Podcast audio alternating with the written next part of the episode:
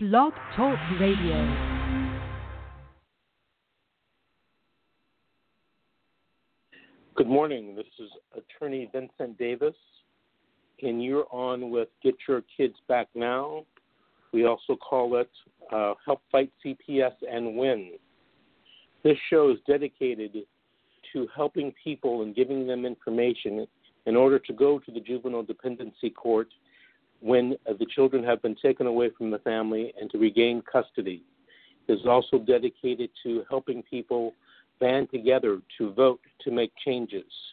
In most states, as in California, uh, officials are elected by the popular vote, and a lot of judges in certain states, like California, um, are elected and have to face re-election. So let's band together and get those who will help us and be family friendly. Before we start taking calls, I want to tell you a little bit about the show today. Um, last week we had a guest uh, in the last half hour of the show, and his name was Terry Greenstein. Terry was a, I think, twelve or thirteen year social worker uh, for the county of Riverside. And in California, probably as in most states, Uh, C P S workers all work from the same playbook, um, and they are all human beings, and they all have the same, uh, I guess, faults and, and and same positive things about them. Uh, Terry, uh, his segment last week was uh, very good, and we got a lot of um, inquiries, and Terry has volunteered to come back today in the half, last half hour and to tell us Uh, the biggest mistakes people make when they are dealing with social workers. So um, if you're listening, get your friends and your family, send them an email or a text to definitely uh, listen to the show starting at eight thirty. Um, if you are listening and you want to call in and you want to share your experiences with C P S, you can call in at six four six, six six eight, eight seven nine one. eight seven nine one. Also, my producer wanted me to tell you you can listen to past shows and see the transcripts of past shows um, at talk radio experts dot com, talk radio experts dot com. And you can also take a look at my videos uh, on youtube dot com, just in the search bar at YouTube. When you get to youtube dot com, type in Vincent Davis, and you also, on my websites, you, I have videos and instructional videos that will probably help you in your case. My websites are uh, vincent w davis dot com, but I have another website, fight child protective services dot com, and I have a third website, help fight c p s dot com. Oh, my producer just reminded me I have a fourth website, um, F. C P S dot lawyer. That stands for Fight Child Protective Services. Okay, so uh-oh, we're getting a lot of calls backed up. I'm going to take our first call. I was going to tell you about some cases that I'm involved in, but I'll wait uh, till later in the show if we have time because Terry is calling in at eight thirty. So the first call I'm going to take is from area code nine zero nine, ending in five six. Good morning. You're on with the um, Vince Davis question to ask. I have a, um, a story to tell. Please go ahead. And can you hear me? I can hear you loud and clear. Can you hear me? Oh, I can hear you loud and clear. I have a, I have, I, okay, I have a, um, a, a story to tell. I have a case, a C P S case, and um, well, I have two prior C P S cases, so that's what they're using against me. Um, and it, um, they put me in, um, there's no, no evidence, even domestic. My son went to school and he just started, um, just making up allegations on me and my husband because he hates my husband because my husband's very strict and he didn't really like that. So, um, when he saw that, um, he wouldn't, he couldn't do what he wanted to do here. He couldn't get, you know, like certain things. He just went to school and, um, there was a mark on him. And he said that we did it.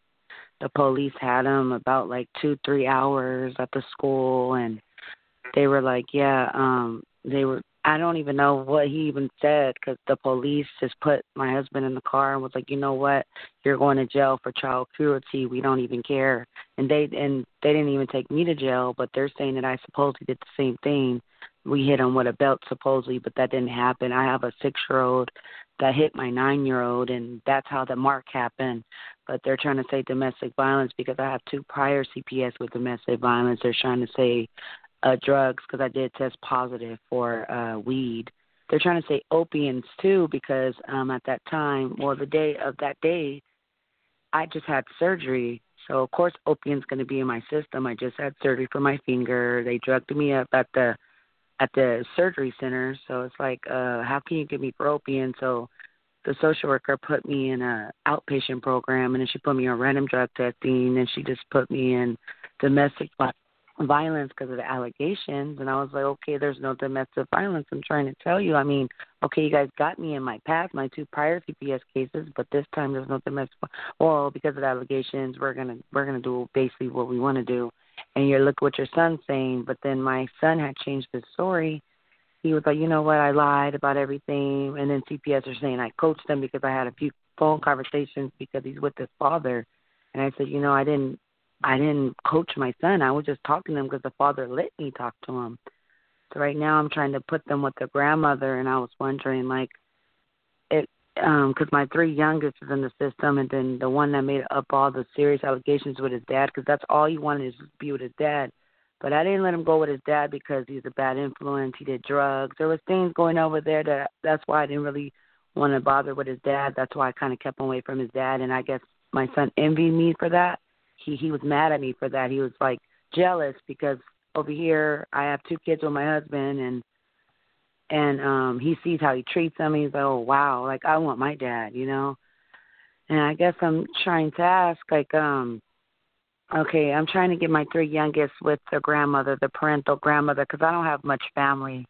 So I'm hoping, uh, do you think that they could put the kids with the parental grandmother, even though she lied about in the past about being a foster parent? She lied in her application saying who she was married to. Well, um, the, the answer is they can, but that's the real question is, will they? If they have a person that's previously lied to them, you know, the, the odds go way down on whether uh, the social worker is going to uh, place with that grandmother. Now, I will say that if the social worker decides not to place the children with that grandmother and you want them to be, or she wants them to be, either of you can go to court and file motions and papers to get the child or children placed with her, even though she, you know, wasn't truthful in the past. And what if you have a pen, I'll tell you exactly what you need to file, or you need to talk to your court-appointed or private attorney about filing for you. You have a pen and a piece of paper? Yes. Number one, yes, you want to file a okay. Number one, you want to file a J V two eighty-five. You can just Google that, and that you form will J V come up. What? J V. You said a J what? J V two eighty-five. Okay. And that's right. If they don't let the kids go over there? Correct. Now, that's not the only thing that you should file. I'm going to give you a list of things, okay?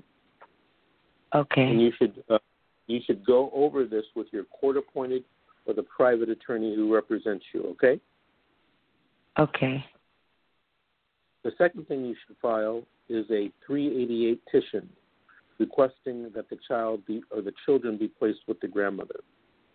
The third thing that you should be filing is a, uh, or have the grandmother file, is a de facto parent status motion under a case called In Re Charles S. A lot of attorneys will tell you that the grandmother is not entitled to um, file that motion because uh, she never was the caretaker of the child uh, presently. There would be incorrect on two bases. You don't have to be a caretaker of the child presently. You could have been a caretaker of the child in the past. And also, under Charles S., all you have to do is be related to the children and have an interest pin them to get some type of standing, which I call relative de facto standing in the juvenile court. The next thing that the grandmother should do if she files it, you don't have to do it because you already have this. The grandmother should file a request or a petition to disclose all of the records and information and reports and minute orders um, that have been filed in the case so that she can see what evidence they're going to try to use against her to keep the children out of her custody. Um, many months ago, I represented a relative uh, in Riverside County, and no, this was in San Diego County. I re- represented the relative in San Diego County, and I filed all of this, and uh, I got a hearing. But the judge didn't grant my request to see the court records. So we went to court, and as ridiculous as this sounds, um, they were able to use evidence that I couldn't see against my client. And, uh, you know, I thought there were a lot of constitutional problems with that. Unfortunately, uh, my client we lost, and my client did not want to appeal. They were so fed up and disgusted and with the system and how they perceived it was not working. So those are the things that you should consider. And, you know, I've given you some things to do, but I, I and I don't think that you can do them yourself unless you've had legal training in this particular area, or, you know, paralegal, or you're a lawyer. Uh, and I'm going to just assume that you're not. So you need to have your court-appointed attorney or your private attorney help you do these things at, and or help the grandmother do these things. Does that answer and, your question? Yes, it does. But what do you think, since you're a lawyer, I'm pretty sure you're a good, good lawyer, what do you think about my case in general? What do you think? Like the little bit well, of what I told you. You know, it's a story, unfortunately, I hear many, many, many times. And to be honest with you, it depends on what stage of the case you're at. Now, there is different strategies you have to um, use depending on what stage of the case you're at. I- I'll give you an example. The other day, a woman came to see me, and she was approaching the six-month hearing. That means that the court had already taken uh, jurisdiction and done the adjudication and disposition hearings. And the court either correctly or not correctly found that the allegations against the mother were true. She wanted to talk to me about why the allegations were false. And I told her at this stage of the case, it didn't matter. It didn't matter because the court had already found the allegations to be true. And I said, the only thing that now matters is you getting the children back pursuant to the six-month hearing. And that has a whole different strategy in itself. There's a whole set of laws um, that apply. So if you've had your jurisdictional and dispositional hearing, um, you know, I, I would tell you a different strategy. If you have had, haven't had those, I'd tell you a whole different strategy. So do you know whether you've um, done your adjudication and your disposition hearing? That's that's next. That's next. They put a continuance because they're looking for more evidence, but they they made a J D hearing. That's where we did a detention, detention hearing. Now they're doing a J D next, and that's next, basically. So you're doing the J D hearing. When is the J D hearing? It's in March, I think March twelfth. So your case just started? Yeah, basically, because it's been, because it's basically just been, uh, it, they did a continuance because uh, I had hired a lawyer. She, I felt like she just took my money. It was a private lawyer. And so I had to get a new lawyer and, um, you know, like the state opponent ones. And um, he was like, oh, I don't know your case. And the allegations are true. The courts are saying, I was like, no, the allegations are not true. And I want to prove that. you know, because I have too much on me. I have two old C P S cases, so I don't want them to use that on me because they're both domestic violence. They're trying to say this is domestic violence. It's not, they, because my hand was wrapped up because of my hand. And I said, that's surgery, you know, and I think the the worker on the case, I think she, um, I don't think she showed, showed the court those records. I gave her like eighty pages of medical records for my hand, and that's not being mentioned, the Opians proof, where basically I was prescribed by a doctor because I went to out, I did what they said. I went to an outpatient program yesterday, but she was just like, why are you here? I said, because um, I have a prior case in two thousand fourteen, and they're saying I did, I had a positive drug test then, so I have one now, so that's why they put me here and because of the pills. But she said, you were prescribed the pills, right? I said, yeah, I was. I was prescribed the pills. She was like, wow. She's like, oh, my God, I feel so bad for this. I know. This is ridiculous.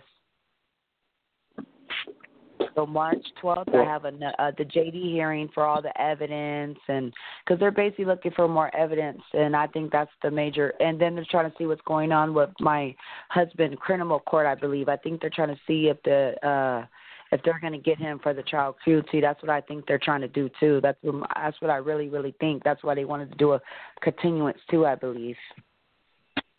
Okay. Well. Um, make sure that you prepare for your trial. Make sure that you sit down with your lawyer, um, that you give the lawyer all of the evidence and witnesses that you need.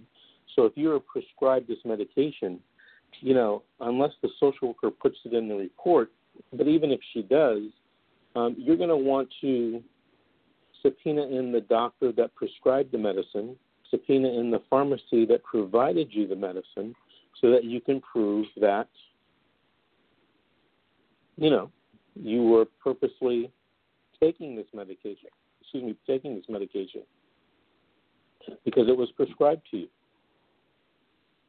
Yeah, she's sense? saying it doesn't matter because I have, because I do have small kids. I have like a seven-month-old and a twenty-three-month-old and a six-year-old and a nine-year-old. And she said, well, your kids are so small. Why would you even feel comfortable to even take those pills? It doesn't make it right, even if you were prescribed. That's what she said, the social worker. Okay, well, forget what the social worker says. Listen to your attorney. Do you understand the social worker is not on your side? Yes, now I understand that, yes. At first, I, I she was being very nice to me, but, yeah, now I know that now. Okay, so I want to tell you and I want to tell all the listeners, there are some good social workers out there, okay? There are a lot of bad social workers, in my opinion, out there. And what they're trying to do is they're trying to protect children um, in a very radical way by taking them away from their parents. Be honest, you know, I think, because I've been involved in this system many, many years, almost three decades. And at one point in my career, early on, I used to represent children. And the, the judge that I was working, whose courtroom I worked in, he required us to go out and see children. You know, I, I, I would bet money that, um, you know, uh, a lot of minors' attorneys these days aren't able to go out to see children because they're just too overworked and underpaid, and they send out their social worker to go see the children. But this particular judge required, and this is years ago, required the attorney to go out and see the children. And one of the things that I notice, and I see it and I hear it all the time, even now, is that when children are taken away from their families, that causes so much distress, discomfort, and psychological scarring and emotionally scarring of these children. You know, and I, I, I get a lot of cases, I see a lot of cases where, you know, the parents had a fight, all right, and now they believe the children are in danger. I don't see that at all. There's a lot of different alternatives. Um, you know, you can make one parent move out, but leave the children with the other parent. Why stick these children in a strange foster home? I know I wouldn't want to be taken away from my family and put in a strange foster home. Now, don't forget, these aren't cases where something was done to the child. They're just thinking something could happen to the children. And yes, I admit something could, C O U L D, happen to these children. That doesn't mean it would happen.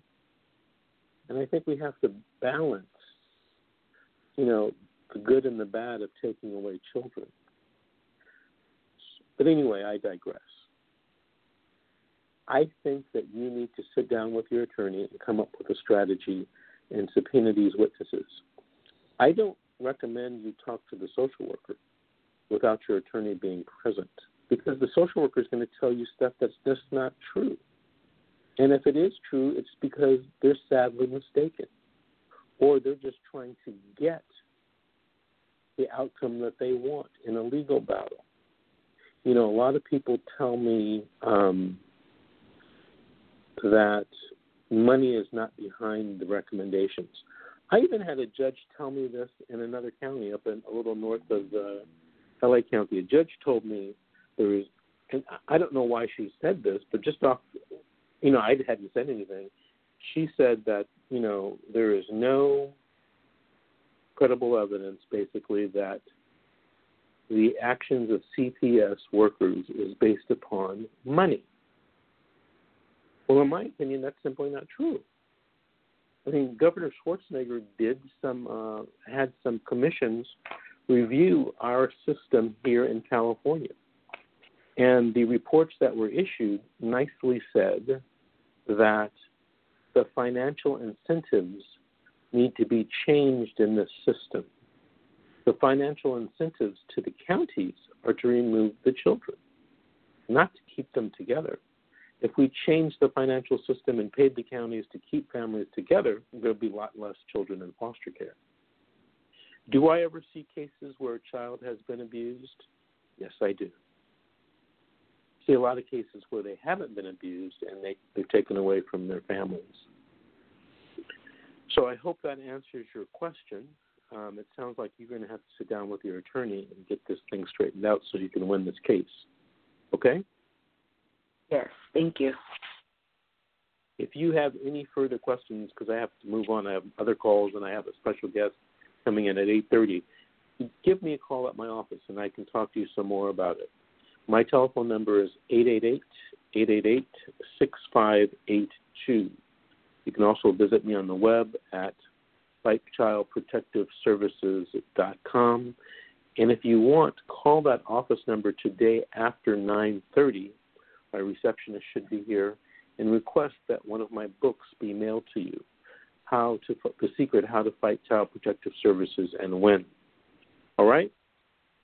Okay, thank you. Thank you very much for calling, and keep listening. I'm going to try to take one more call before Mister Greenstein uh, calls in. It's area code five six two, ending in two three. Good morning, you're on. Hi, good morning. You're on with the attorney. You're on with Attorney Vincent Davis. Did you have a story to tell or a question to ask?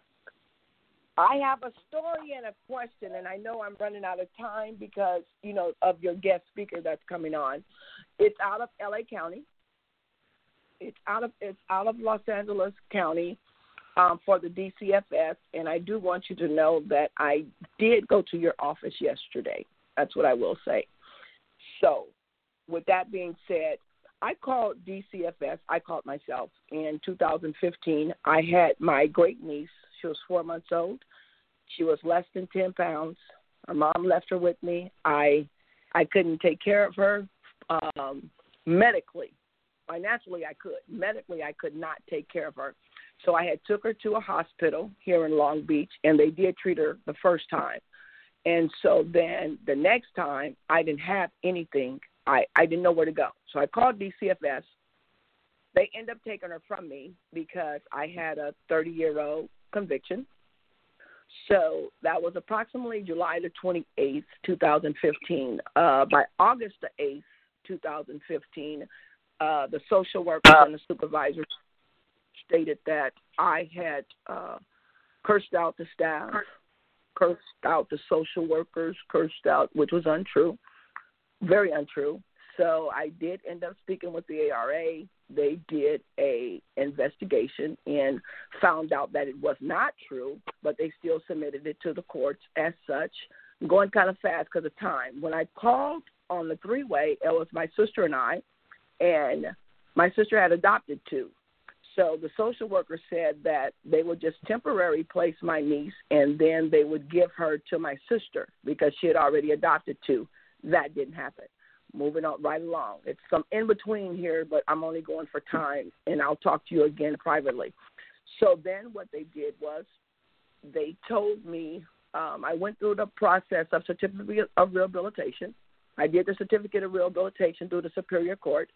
The D C F S office stated that I forged the documents, that I made the certificate of rehabilitation, and they put that in context. The Superior Court ended up contacting the D C F S office, the court manager, and stated that this is authentic. This is authentic. Through all of this process until now, um, they've had my daughter, uh, November two thousand fifteen, she wanted the baby. They wouldn't give it to her. My other daughter wanted the baby. They wouldn't give it to her.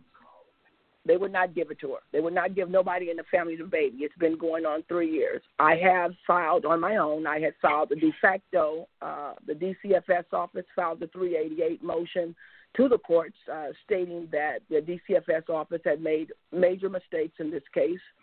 So on January the sixteenth of eighteen, it's like it's a lot of in-betweens, but I'm only talking fast for time.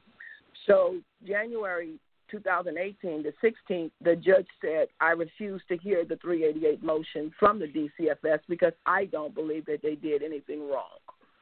So court was on the seventeenth of this month. Uh, day before yesterday, went to court. So the judge told me that since the parental rights are terminated, the parental rights now are terminated, you know, from the mom. And so she told me, Miz Price, oh, sorry, she told me, I'm telling you to start with the social worker, the supervisor, and the A R A. Well, before I left the courtroom and grabbed my purse a couple of days ago, she looked at me again and she said, I'm telling you, you need to start with the C S W, the supervisor, and um, the A R A, and then uh, that's when I contacted your office. Yes. I'm, I'm a little so, confused. Why was she telling you to start with the supervisor in the A R A? What did she think would happen? Uh, because the now the department and the adoption unit, it has been a tremendous fight. The department had filed the three eighty-eight uh, to return the child back to me. The adoption unit said, no, we're standing where we are. We want her adopted out. So the department and the adoption unit could not come together on the stance that was going to be presented to court. So on the seventeenth, when she told me that, I didn't understand that either. I did not understand, you know, I don't know the verbiage. I didn't understand why she told me that. So that's when I contacted your office. Okay. Now, um, I think I was in court most of the day yesterday. You didn't meet with me, did you? I met with Bert. I see. Okay. You you went to my Inglewood office? That's correct. Okay. That's a very interesting story that you've told me. Um, I have, ha- have heard of similar stories. Um, do you know if the child's in a foster home and how long the child's been in the foster home? Yes, she is in a she's in a, an adoption home, and on the seventeenth, she um, told me that uh, in court she told me that she only have one person that wants to adopt, and that's the home that she's in because my niece lost her parental rights. Um, so this was the, all the conversation before she told me to start with the, she said she lost her parental rights. She said, but miss, I'm telling you, the judge has been kind of mean a little bit to me, but in the same breath, the judge has been nice to me, if that makes sense. You know what I'm saying? She has given me information for the last three years. I have done a lot of reading, you know, to the best of my understanding, and followed the chain of command. Uh, a lot of grievances. Uh, board of supervisors were involved. I had contacted my mayors. Uh, a C S W have been terminated after the noise that I made alone, but now I need your help. I need your help. Okay. Well, what I want you to do is I want you to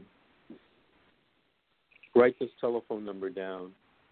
Schedule a phone appointment or in-office appointment, whatever you prefer, uh, so that we can speak privately about this case. You and or your family may have a lawsuit against the County of L A and the Department of Children and Family Services. So I want to talk to you about that, and I also want to talk to you about trying to do something to get the child placed back with you, okay?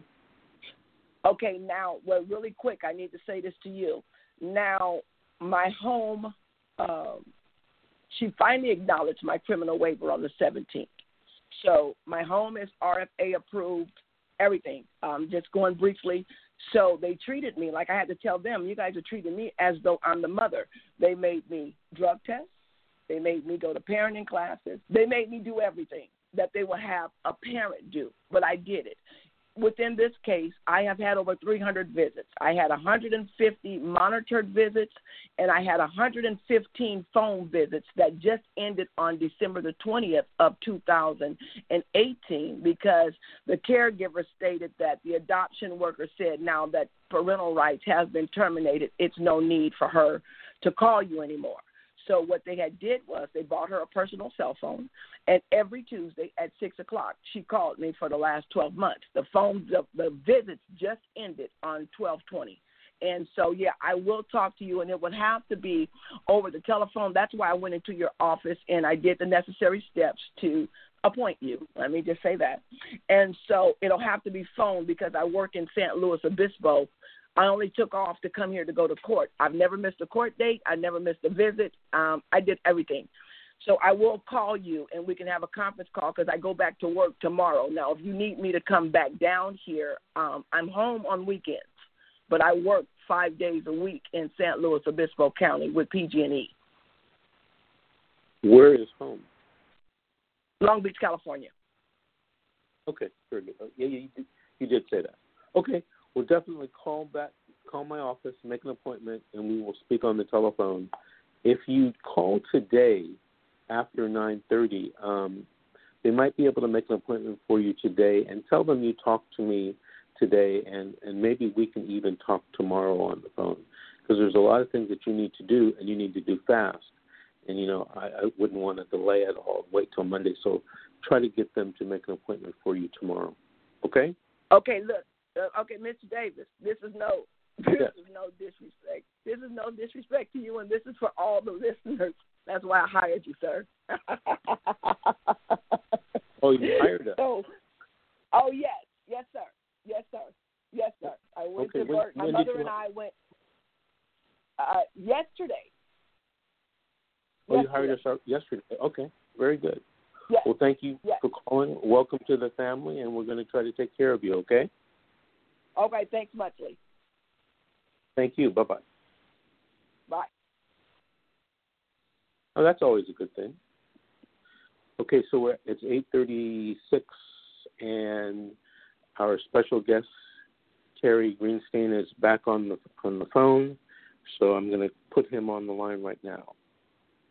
Good morning, Terry. How are you? Good. Good morning to you, Vince. How are you doing? Good. Terry, first of all, I want you to give uh, the people um, your contact information. Well, not your contact information yet. Tell them who you are, what you do, and what you used to do. Uh, my name is Terry Greenstein. Um, I have been working in the mental health field since nineteen eighty-five, but I spent fourteen years with Riverside County Child Protective Services as a child abuse investigator slash social worker.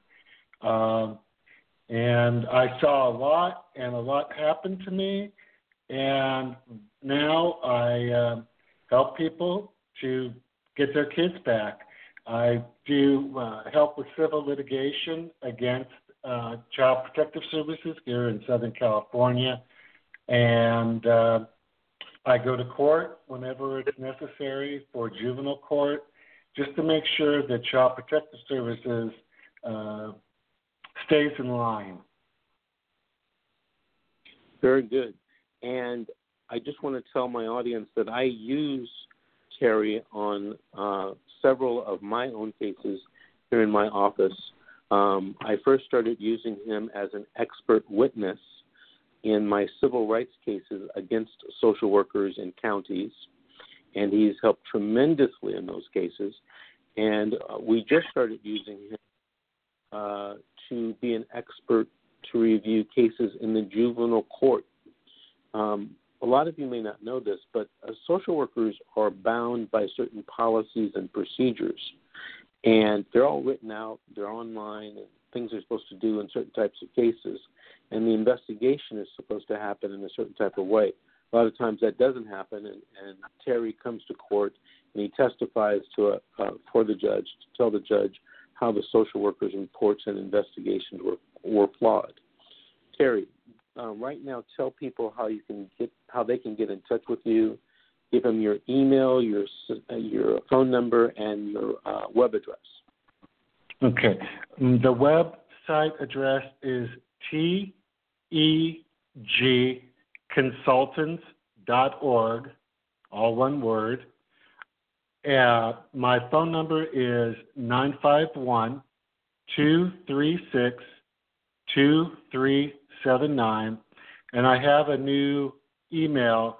It's T E G consultants at gmail dot com.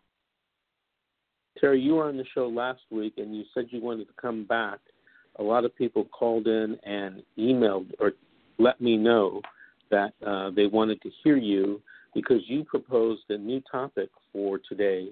Tell them what you're going to be talking about today. Today's topic is mistakes people make when dealing with child protective services. So this is, a, this, is a te- this is a teaching moment. Perfect. And, and I'm glad you're giving it from your perspective as a former social worker. I've talked to people about it, but I talk to them about it from a lawyer's perspective. I'm not a social worker, and I don't pretend to be. So that's why I'm glad to have you talk about it from a social worker's perspective. So go ahead and take the floor, and let's get some teaching for us. Okay. Well, I just want to say that when I started doing social work, when I started with the county back in nineteen ninety-seven, things were very, very different. The department was much smaller. The training was much better. Um, and it's not that way today. So here are some things that you need to do or not do when a social worker makes contact with you. First, be polite. I'm always, I was always polite.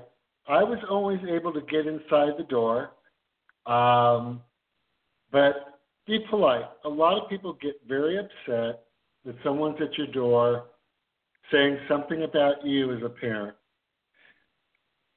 If you do not want the social worker in your house, they cannot come in without a warrant from the court. So it depends on how you feel when the social worker gets there. If you don't want to deal with them, you don't have to. Then they may have to go back to juvenile court and get a warrant to speak with you and your children. They cannot come to your uh, school, your child's school, and just interview them. There are a few exceptions, um, but the majority of calls the Child Protective Services get are fall under the category of, in the Welfare and Institution section, uh, three hundred B and three hundred G. three hundred B is general neglect, and that, that's a huge, huge, um, you know, area. But basically, it's like dirty homes, um, no food, you know, drugs in the home, things like, like that. Uh, three hundred G is parental absence or there's no co- uh, caretaker. Those two specific laws within the Welfare and Institution Code three hundred is the only two that a social worker may remove without police intervention. If, if, if anything else, and they try to take your kids, and there's no police, and they don't have a warrant, don't let them in. Second, don't let the social worker intimidate you. They are very, very good at verbal judo. They know how to talk away and talk around. They will cite laws. They will tell you anything, anything to get into your house. Now, when I first started, we didn't need, there was no such thing as warrants to go in. We could just go in. That all changed, oh, about fifteen years ago with a uh, case out of San Bernardino.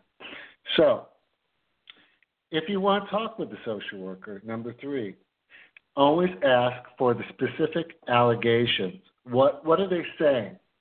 Now, the social worker will have a sheet of paper called an investigative referral. You cannot see that by law, but they can tell you and read off what the specific allegations are. You need to know that, okay? Never. Here's the next one, number four. Never, ever, when you're talking with a social worker, try to guess who called you in. The social worker by law can't tell you anyway. Don't make that mistake. Don't get emotional. Don't start listing off people that may have a vendetta against you, because that happens quite a bit. Just remain calm. Number five, again, don't get emotional. I know it's a highly, highly emotional scene. It, it, it, if someone knocked on my door and said something about me as a parent, I would be upset too, and I'm a social worker. Uh, just, if you're going to talk with them, just listen. Number six, if you have a prior C P S history, the social worker is going to know. It, it will be, your history will, will show up on the investigative narrative with the outcomes of each of those investigations. And here is the big one. Always ask for the supervisor's name and phone number. Get a business card from them. They all carry business cards. Write down the, the supervisor's name and number on the back of the social worker's card and keep that with you. Number nine, if you do agree to interview with the social worker, you can stop any time and you can ask the social worker to leave immediately. Um, but then if you do do that, then I would suggest calling the social worker's supervisor immediately and explain what happened, because what will happen is the social worker will go back to the supervisor and tell them a story. So always communicate what you're doing so with the supervisor, so the social worker has to stay in line. Um, okay, number ten. Don't give any um, excuse me. Don't give any statements to the social worker unless you completely, completely understand the question. If you don't understand the question, ask the social worker to rephrase the question. Here's a big one. While you're talking, just stick to the facts. It's highly emotional, and when that happens, people have a tendency to start telling stories. And you, that's not a way to go. Just social worker question and give them the answer, and don't go off on a, on a tangent. Um, it confuses the social worker. The social worker may take down information that's not relevant to the uh, investigation. So just stick to the facts. Here's an, another one that I always tell my clients. Document, document, document. The social worker is taking notes, and you should be there taking notes just as well, because everything you say, the social worker is going to write down, and you need to keep your own notes. In the real world, if it's not written down, it didn't happen. So make sure you keep copious notes just as well as a social worker.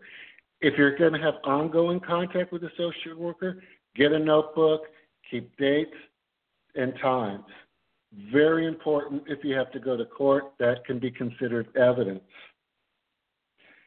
Okay. Remember, you do have rights. There are specific rights, um, and the social worker will actually, by law, have to give you pamphlets that explain all those rights. It is against the law for the social worker to deny uh, giving you those rights. They may tell you something, but always, always, always demand uh, paperwork. Like Vince said earlier, there are policies and procedures for everything a social worker does. I have a few of them in front of me. Uh, Los Angeles County and Orange County have them online. Um, if you're not sure, go and look at the policy. Signing documents. This is a real important thing, very important. If you sign anything, read it thoroughly.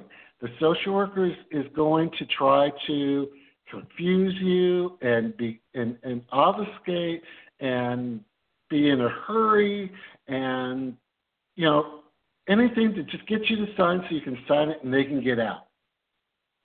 So read the documents thoroughly. If you don't understand the document, don't sign it.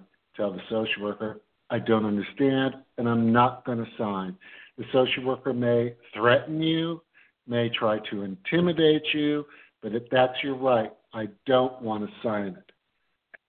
Okay? Here's another huge, huge, huge mistake, which I pulled out from one of the cases that I worked on with Vince. If you sign documents, you have to get a copy right there, right then. Do not let the social worker say, I'm going to go back to the office and make a copy and bring it back. No. No paperwork with your signature should leave the house with the social worker unless you have a copy. If the social worker says no or gives you an excuse, do not sign and call the supervisor immediately. A good social worker, and there are hundreds of forms, a good social worker will keep the forms that they use the most often with them. A good social worker will keep several copies, so they'll come in with two.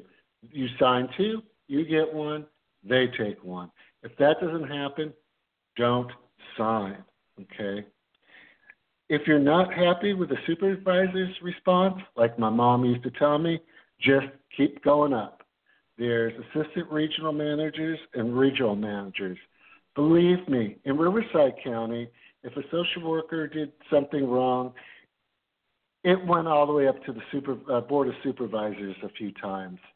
In fact, I had to uh, uh, testify for the Riverside Grand Jury many years ago on social worker ethics. Um, so it's something that's going on. Don't trust, like Vince says, don't trust what the social worker tells you. You can always call the supervisor or get online and look at that specific policy. Social workers, I hate to say it, lie. They just lie. A lot of them are lazy. They don't want to do a full investigation. They'll just tell you whatever you want to hear, and they'll do the opposite. Okay? Now, I think I mentioned about the social workers coming to the school to interview your children. Unless it's an emergency, what they call exigency, they cannot interview your children at school without your permission or a warrant. So just make sure that is something that is was new when I left, because we used to be able to go to the schools and just pull the kids out and talk to them. So make sure that if they came to your school, that they had and taught your kids, that it is either an exigent circumstance, which means an immediate response, or they had a warrant. Okay.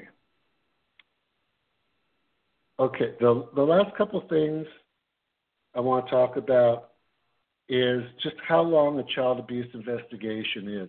Now, Vince was talking about money a little while earlier.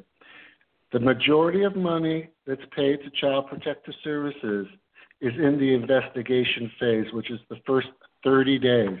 After thirty days, there's no more funding.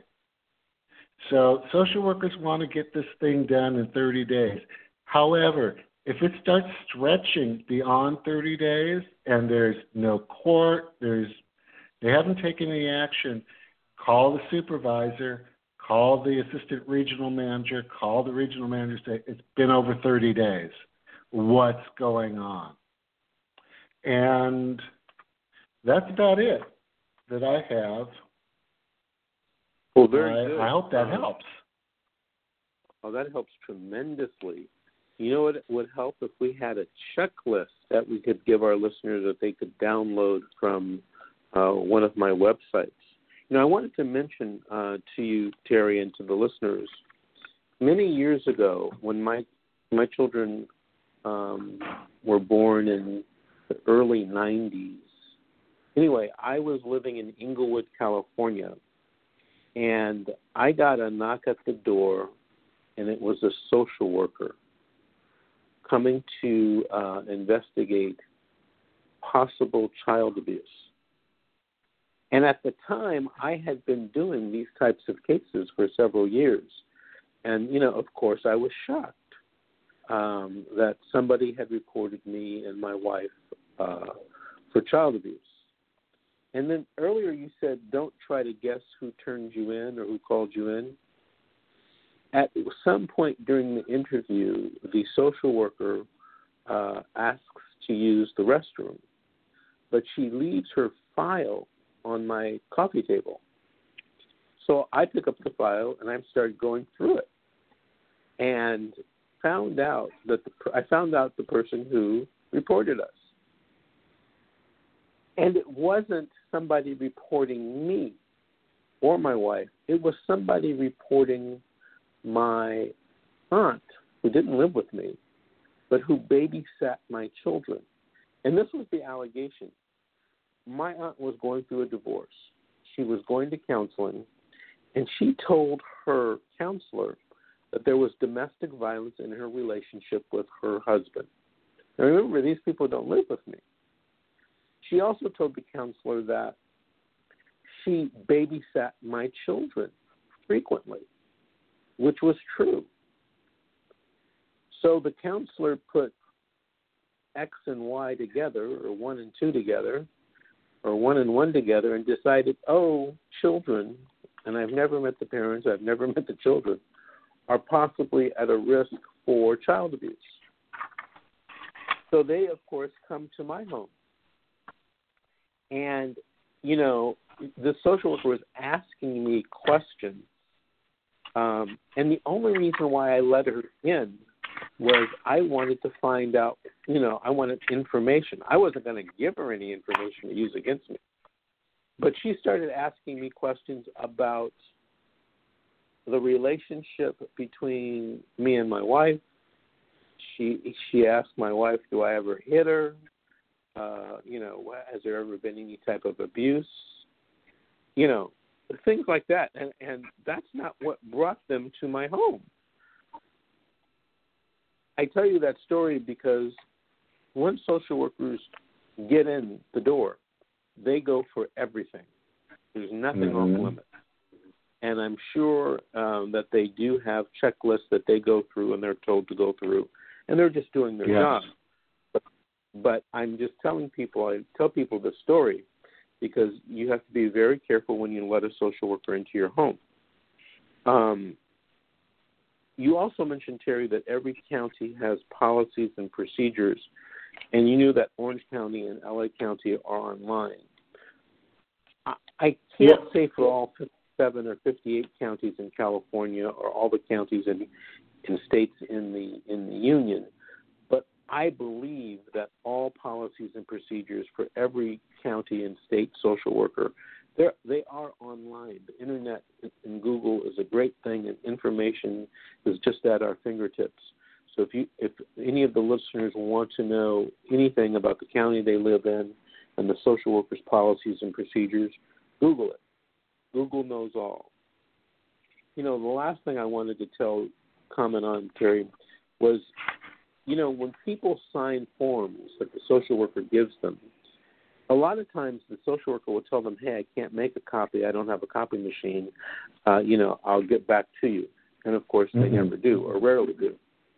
So what right. I've started telling people is take a picture of the form. Everybody's got a smartphone.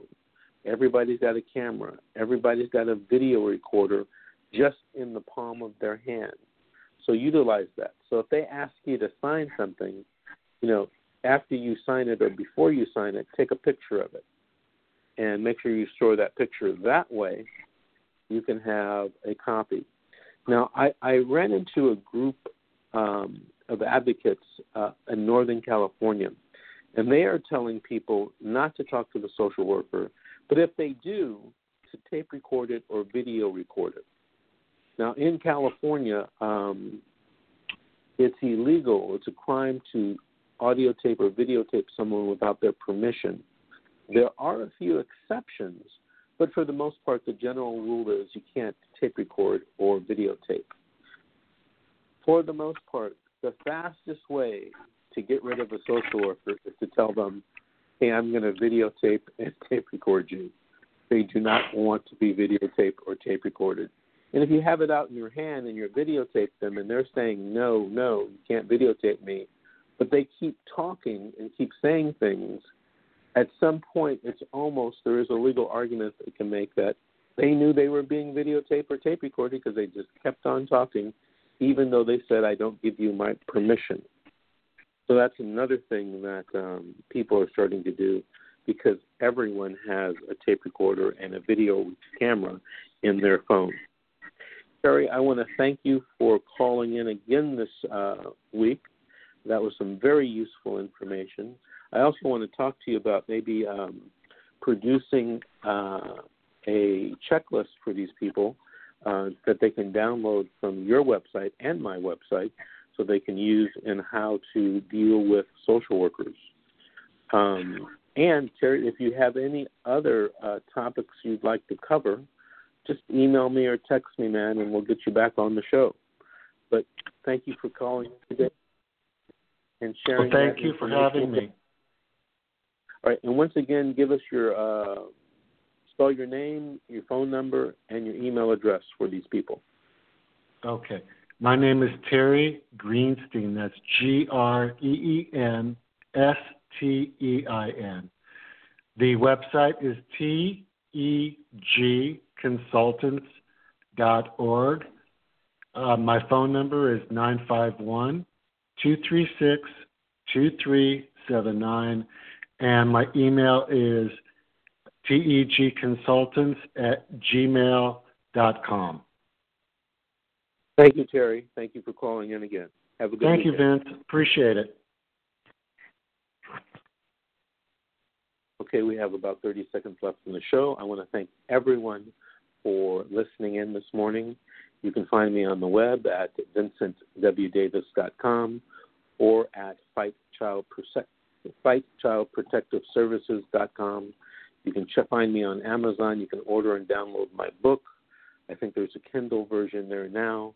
You can find me on YouTube. Just go to youtube dot com, type in my name, and you'll see my instructional or my, my informational videos there. Thank you again. And we'll see you next week on the radio.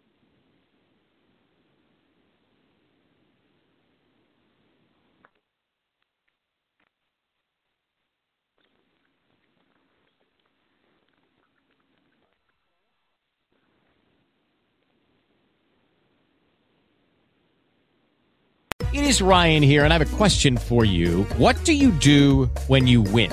Like, are you a fist pumper? a woohooer, a hand clapper, a high fiver. I kind of like the high five, but if you want to hone in on those winning moves, check out Chumba Casino. At chumba casino dot com, choose from hundreds of social casino style games for your chance to redeem serious cash prizes. There are new game releases weekly, plus free daily bonuses. So don't wait. Start having the most fun ever at chumba casino dot com. No purchase necessary. V G W Group. Void where prohibited by law. See terms and conditions. eighteen plus.